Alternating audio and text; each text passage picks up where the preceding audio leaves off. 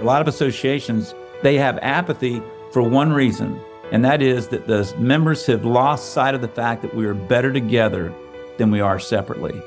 And I preach that. We created in 2009, I was sitting in a movie theater. I go to movie theaters to watch the trailers because we do a lot of video stuff. So I like to see the different ideas of what to do in video. And I was sitting there going, what's going to be the rallying cry the next decade for us to get members to really brand and want to be passionate? And the Army video came on and said, you know, there's strong, then there's Army strong. And I'm like, that's it. So I went home and we rebranded everything that you see in us says, we're not just strong, we're MTI strong.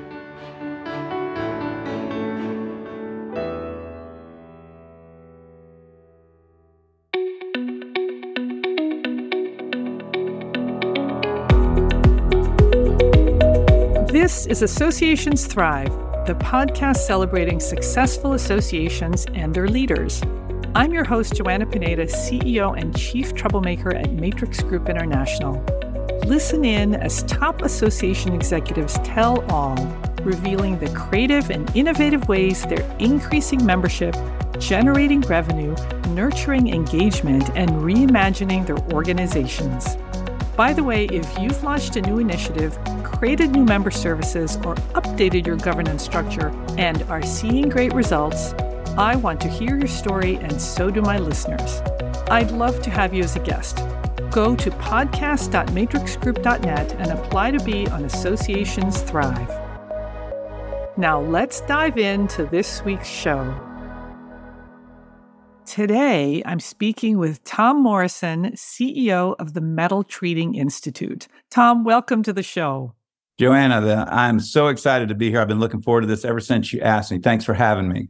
Absolutely. So, Tom, tell us about MTI.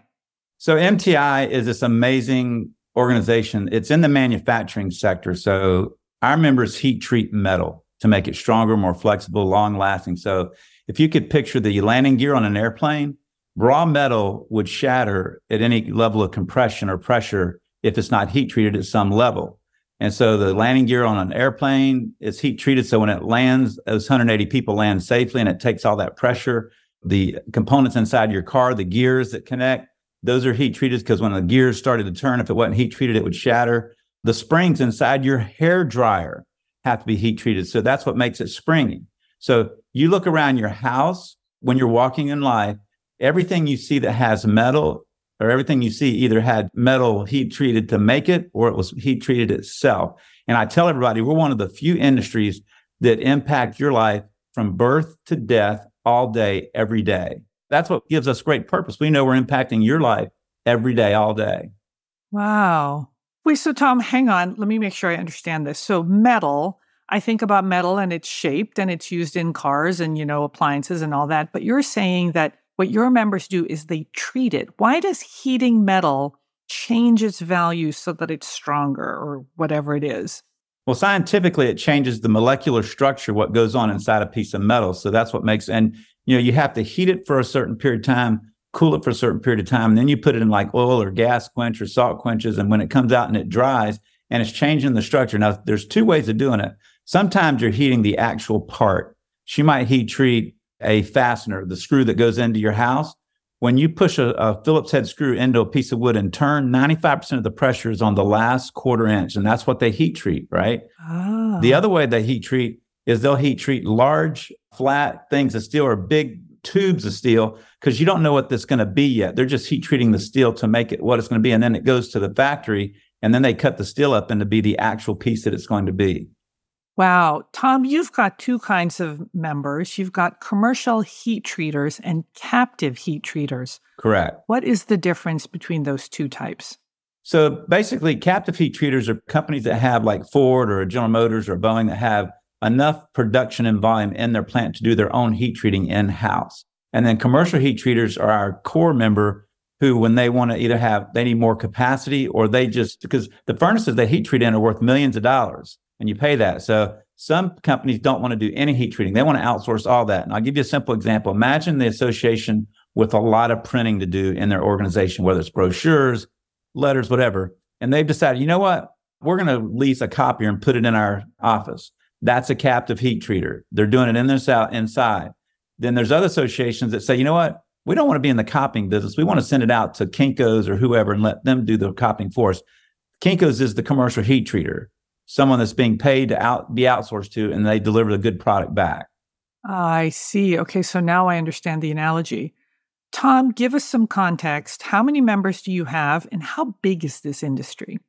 So we have 350 members in 39 states and six countries. The industry is roughly about $27 billion in North America, and our members represent about one and a half billion dollars of those sales. About three billion of that is done by commercial heat treaters, and the other 24 billion is done in-house. So it's a small niche industry, but when you think about what we're heat treating, landing gear on airplanes, parts on ladies' hair blow dryers, pieces in cars, it's a highly important industry to anybody that's connected to it. Right. Hey, Tom, we're going to get into the things that MTI is doing to thrive, and thriving you are. But let's talk about your journey first. So, you've been CEO of MTI for almost 18 years. How did this happen? How did this come to be? You know, I'm one of those interesting stories where I've only been a CEO and I've been in three different nonprofit groups and I've been the CEO of all three and never worked as the director of this or director of that. I was hired out of an insurance agency, came out of a divorce in my first marriage, and was looking for a job. And this guy that had talked to this association that I didn't know about said, Tom, I think there's a group that I think wants your talents. And he didn't tell me what it was. So he made the call and said, Hey, I think they want to talk to you. So I go in and talked, and the guy that was running it then was a five year, he was in, been there five years. He's a past president who was running it while they were searching. It took him five years to find ultimately me. I interviewed against four people who were way more qualified than I was, but they saw something in me they didn't see in everybody else. And they ended up hiring me. And I grew them for seven years, ended up leaving there, came to Jacksonville to be closer to my children after they moved to Jacksonville through their mom's second marriage. And I started a nonprofit there, and it became one of the largest gatherings of it was a singles ministry, a singles group. But I created a 501c6 so we could be able to collect funding from people.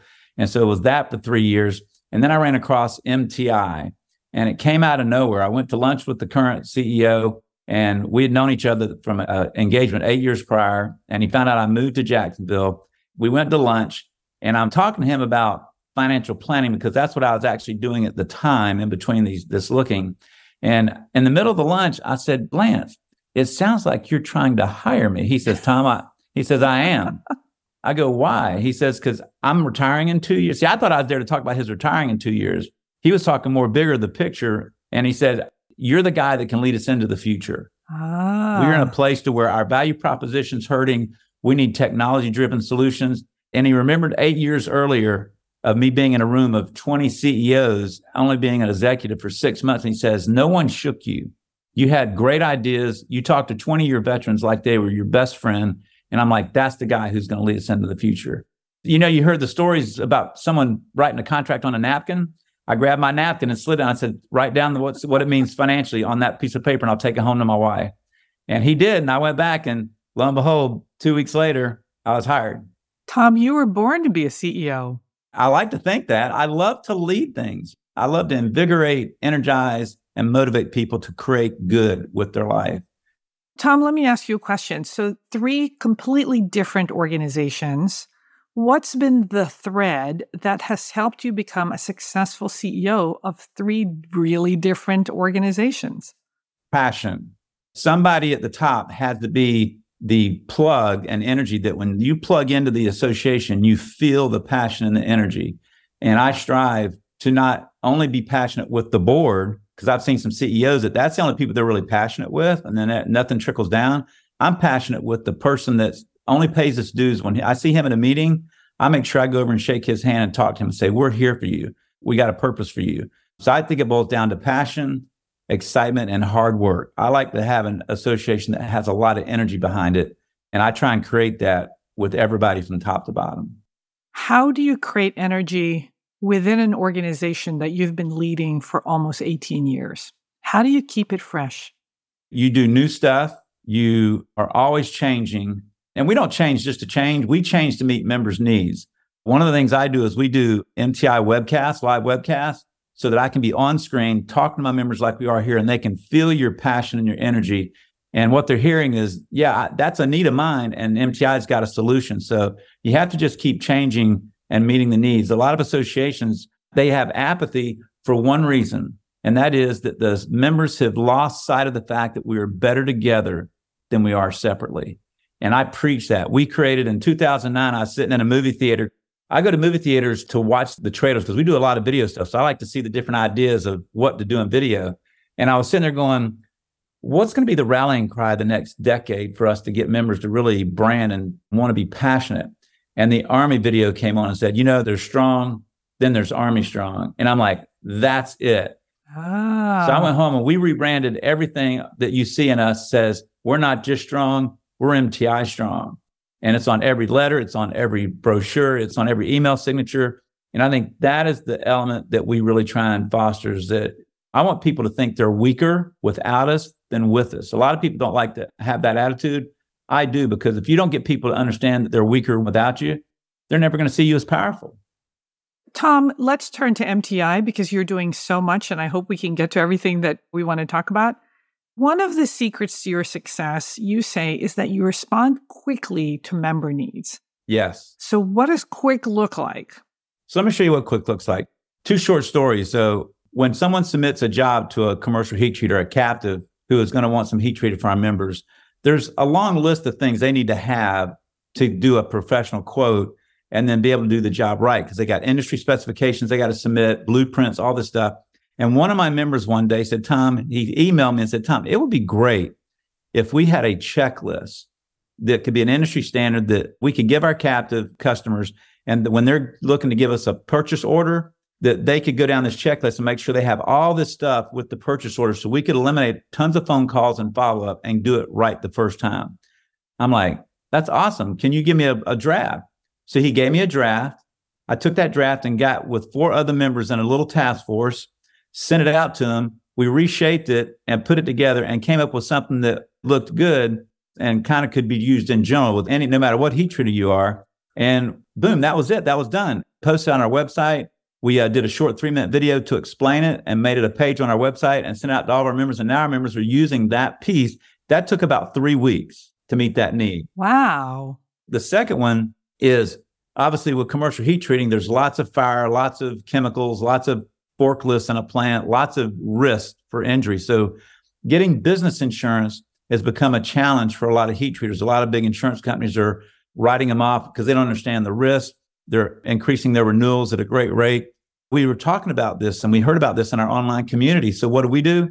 I got on Zoom with six of our members and asked them a bunch of questions about so tell us how safety is a priority in your plant. What are the key things that you do to suppress fire and to keep fires from happening? So I went through this long list of questions. We took the video clips, sent it to our video team at Association Studios, and they pieced it together for a two and a half minute educational video that any of our members can give to their insurance agent and or their insurance carrier looking at them as a risk to show them and educate them on how they go about making their place with risk assessment and risk management and risk mitigation. And members have loved it. That process took about 30 days to meet that need. We don't walk when it comes to meeting our members' needs, we run. Tom, this is really quite outstanding. I mean, I work with some organizations where it's months just to schedule a meeting. Right. you know, and another six months to get approvals from the board, and the board has to think about it. How do you get the staff and the board, probably more importantly, to sign off on things like this? How do you get them moving fast? One of the biggest downfalls of a lot of associations, the CEO does not meet with their executive committee often enough. I meet with my executive committee every first Wednesday of the month for a solid hour. So over the years, Joanna, I've really gotten my board to buy into this thing I called CUT. I use in my keynotes about change. CUT stands for change is constant. And a lot of people say, well, Tom, change has always been constant change was never constant a decade ago when it took like years for change to actually impact you. Today, change is constant because it's impacting you at a rapid pace. You is a sense of urgency. It's imperative that we have a sense of urgency with change because if we don't do it, someone else is, or the industry is just going to pass us by. And T is time. We don't have the luxury of time. We can't take a year to approve this. A simple example is Worker Bee TV with Dan Stevens' team, they've got this great workforce development program called Jobs of Tomorrow. It's a six figure investment. It took us one task force, four months, and one board meeting to approve that Jobs of Tomorrow project. And now we're deep into making that thing happen, to make it reality for our workforce development structure. And so my board really believes in that element of change is constant, it's urgency, and we don't have the luxury of time. And you know, you may be thinking, well, how do you what's your process of approving things? Well, we look through the lens of something I developed years ago called Alive, bringing your engagement alive. And that engages recruitment and retention. And so A stands for ask the right questions. When you're looking at your members, you ask the right questions. L means you listen intently. I means you innovate. Once you've asked, you've listened, then you innovate. V is for value creation. And then E is you execute with excellence. I tell people if you do the alive concept, you can't go wrong because it includes everything of listening to acting to innovating to executing with excellence. That's amazing. Tom, you say that you've got a secret to working with the board, and it starts with making sure that they know that the problem exists. Because oftentimes boards kind of defer making decisions. When I work with organizations, when the chief exec and the staff and the board are really working together well, man, there's nothing stopping these organizations. So, what's your secret? I think I do a good job of giving the board all the information for any particular decision. The president gives them time to banter it, but they get to see data, the problem, the causes, the effects. And we don't ever choose a solution that someone else is already doing effectively. We don't ever. We do things that's not being done or in a different way that can be effective. But I give them all the data they need. I present doing nothing and I present what the potentials of doing nothing is. And then I present what actually taking steps are and what actions we could have and what the impact could be if we do something. I've just been very fortunate. I've got a board year in and year out who's always excited about doing something and not doing nothing. Tom, I love this because now they see the cost of doing nothing. Instead of here's a decision, I can make the decision whenever I want to. You're basically saying there's a cost to not making this decision. Yes. Well, the cost is always we lose relevance, someone else does it, or we fall behind the, uh, the fast paced moving business climate. Tom, there's another thing that you innovated quickly to create, and that is something that you call the industry support team, which I'm totally fascinated by. Can you tell us about this? Yeah. So the industry support team, you know, like many small associations, we don't have the budget to hire these eight different people, like a safety manager, a HR manager, a cybersecurity manager. We don't have the funds to do that. But what we do do is we have eight highly qualified business consultants that work with our members. And so years ago, we used to call them business consultants. Well, when people say business consultants, you think, ah, there's somebody that wants to check our business out and probably sell us something, right? I was always looking for a way to change that wording. And one day, I think it was about 2010, I was at the annual conference with Robert Barnes at ASAE. Robert Barnes used to be the CFO of Fitness Australia, and we used to talk all the time. And so when I was talking to Robert, he mentioned that his industry support team really helps his members do these certain things. I'm like, wait a minute, what's the industry support team? He goes, it's consultants that we call our industry support team because our members receive it much clearer. And they're like, man, they're here to help, not here to sell. And they're not staff. No, they're not staff. They're not staff. They're just business consultants in eight key areas that we call our industry support team. And our members, they're listed on our website with their emails and phone numbers and what they do. And then our members can freely call them and say, Hey, I'm Tom Morrison from uh, ABC Heat Treat Company. I saw you on the list of MTI, and I got an issue I'd like to discuss with you. And all of them offer up a free consultation call. And then if they want to engage services to help them, that's when they actually charge them something. But they're all available for free for someone to call up and just talk about an issue. Tom, I love this because I went onto the website and I looked at the industry support team and I thought, wow, this is amazing. As a member, I can talk to someone about cybersecurity issues. I can talk to someone about purchasing issues, about energy issues. You've basically said, here are resources to you as members. Yeah. We do a web a live webcast with any one of them periodically. We do one, two live webcasts a, a year, which is like a news reporting kind of thing. And it's about 30 to 45 minutes. And we feature industry experts, but we also tap into our industry support team on a hot issue like energy or cybersecurity at any given time to just really keep our members on the front edge of what they need to know. Hey, let's turn to something different. You've got your annual conference coming up. You call it the Fall National Meeting. It's your 90th anniversary. What are you doing different this year to make it special? I look good for 90, Joanna. You look amazing. so, you know, we're just trying to make this really special. So, and this goes back to being innovative to raise money as well. I know you and Bruce Rosenthal and Terry and Nanduza Palooza talk about this all the time. And so we were sitting around a staff meeting. To answer your question, immediately what we're doing different is we're hosting theme nights hmm. and having a live concert. So the El Conquistador Hotel in Tucson has this outside the hotel. It's a beautiful little country western town that's built right on property. Looks like a Clint Eastwood movie happening. Fun. Opening night is going to be the Wild Wild West theme. Everybody's going to be decked out in their cowboy hats, boots. And at the end of that night after dinner, we've got a Nashville recording artist, Garrett Spear, who's amazing, who's going to do a live concert right as dessert begins to finish up for 75 minutes and really top the opening night off with a live concert. It's going to be incredible. And then the last night, thing we were established in the 1930s, we used a bunch of budget to deck out one whole room to be a speakeasy. Ah. And everybody's going to be coming dressed in the 1930s speakeasy Great Gatsby outfits. And that's going to be our opening reception. Then we'll go to the dinner room and then we'll come back. The hospitality suite is going to be the big speakeasy with jazz music playing. So one of the big things we did we'd never done is host theme night. Our members don't need themes to connect. Our meetings are always fun, but we thought let's do something different. So everybody's just jumped into the themes. So it's been great. But going back to the sponsorship thing and non-dues revenue, and hear me, listen in, whoever's listening, and how we did this. So my staff were sitting around, and we wanted to make sure we had more than enough money to do these big expenditures. And one of my staff members goes, "Tom, what if we have?" Because I wanted to make storyboards around our general session room. There's going to be 13 storyboards that tell the beginning of MTI and set 13 different storyboards. And they go, Tom, what if we put someone's logo different on each storyboard and we the amount of money that you invest is $1933 which is the year we were born ah. and i'm like that is freaking awesome we listed everything we could do for them as the sponsorship on the sponsor that we thought would be interesting and value proposition for them we put it out we had 10 sponsorships we wanted to sell we sold 10 of them in seven days wow and came up with $19330 to be able to spend on the speakeasy and and the Nashville artist and the, the other things that we wanted to do to make this such a special, awesome night. So you were able to get the sponsorships to make it a different type of an event. Absolutely. Wow. Tom, you are doing so much that we can't cover. You've got business intelligence programs, you've got a leadership academy, you've got all kinds of things. How is the organization doing and how's membership?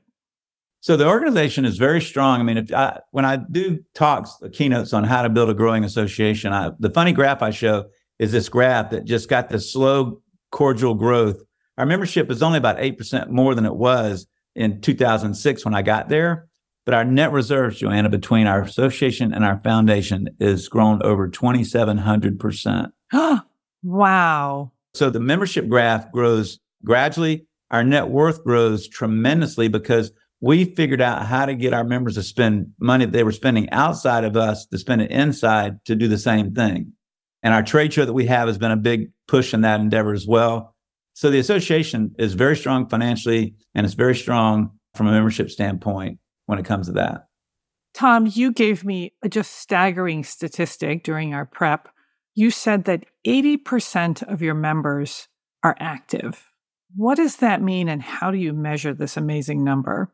So one of the things we did in 2006, Joanna, as a board is we did an exercise that I think every association should do. The prominent two things that people call as value with an association is going to the meetings and advocacy, being engaged in specifications or writing your government officials. Well, I mean, if you got 20% of your members coming to your meetings, you're doing great. So 80%, that's not value for them. Right. And I would bet at least 70% of a lot of organizations, they just don't like the government process. They just like, you know what? They're going to do what they're going to do. I'm not writing them. Right. So let's call that 70%. So if 30% of your members are engaged in advocacy and meetings, well, guess what? 70% is doing nothing. Right. They're dues paying members. So what's the value to them? So what I did, I did a process where we said, you know what? Let's assume that all of our members hate meetings and they hate writing legislators.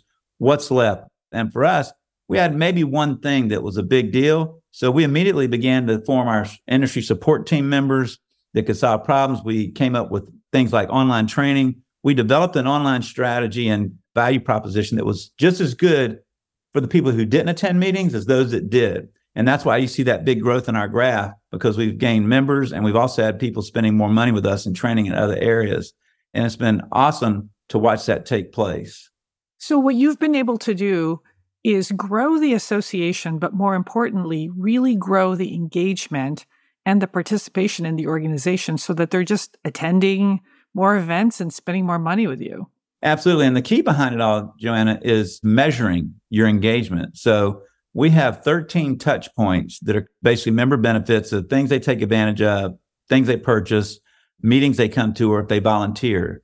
So there's 13, and we track those in our AMS. And about once a quarter, I'll download that entire to an Excel spreadsheet. I love when people measuring engagement said, should they get more points for being a board member than someone that takes comes to a meeting? Or I'm like, no, everybody gets one point for each thing. And so when I get the points in, I add them up and then sort them by largest to smallest.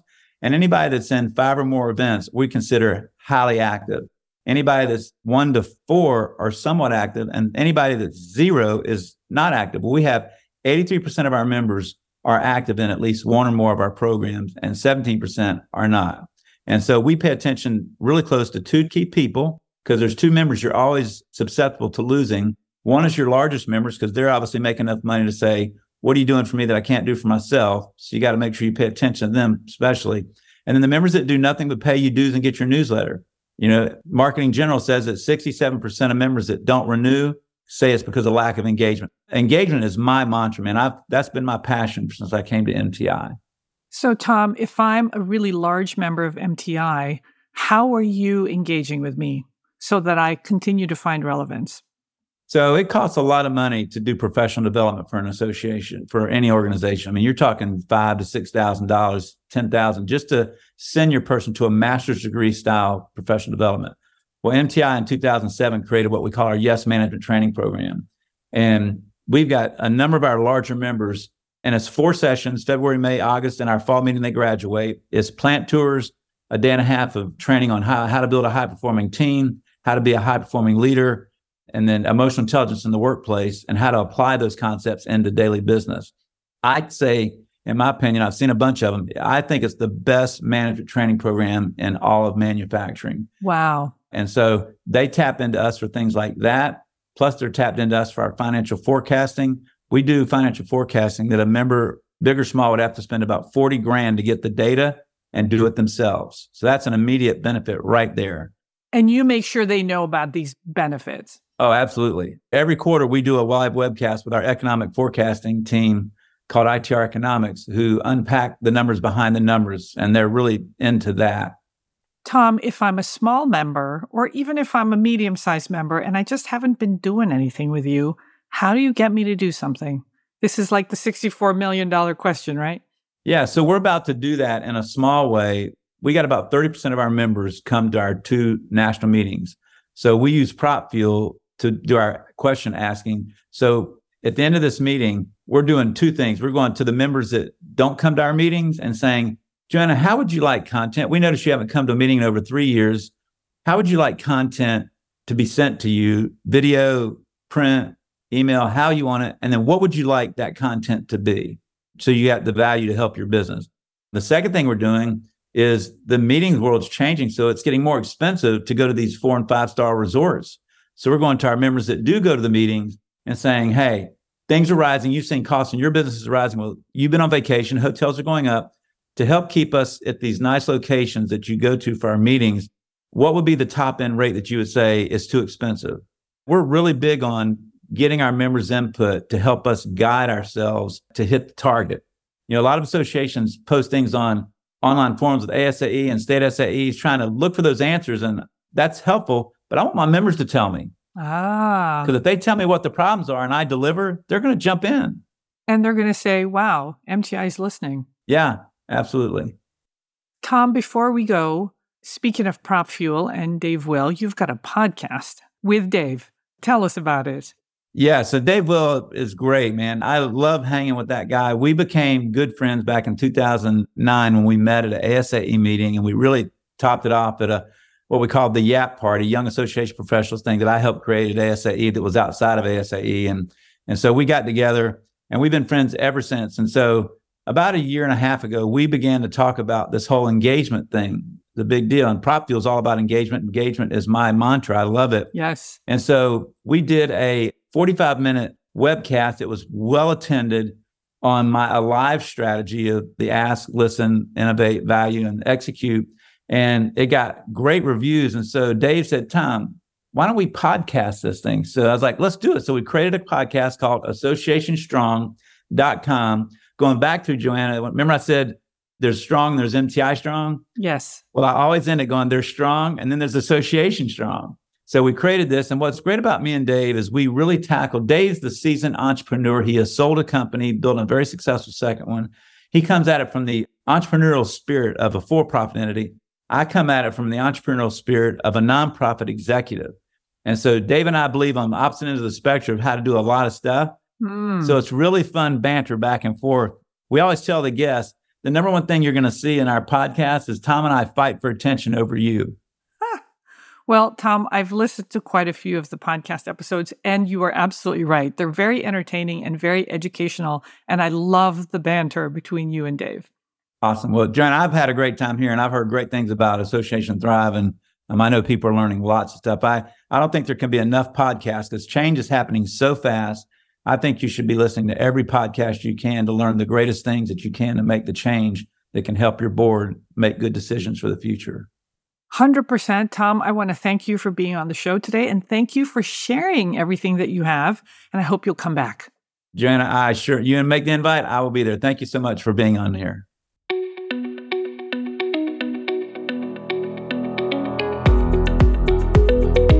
Thanks for listening to Associations Thrive. We're so glad to have you here. You know, my personal mission and the mission of my company, Matrix Group International, is to help associations and nonprofits increase membership, generate revenue, and thrive in the digital space. I want to hear stories of how your organization is thriving in today's challenging landscape. Please apply to be on my show by going to podcast.matrixgroup.net. By the way, do you need help with a digital initiative? Maybe it's a website redesign, a new membership database, or a hybrid meeting that you're planning. I'd love to connect with you. Please visit the Matrix Group website at matrixgroup.net. Thanks again for listening to this week's episode of Associations Thrive. Don't forget to subscribe to the show, leave a five star rating, post a comment, and share it with your colleagues and friends. Bye.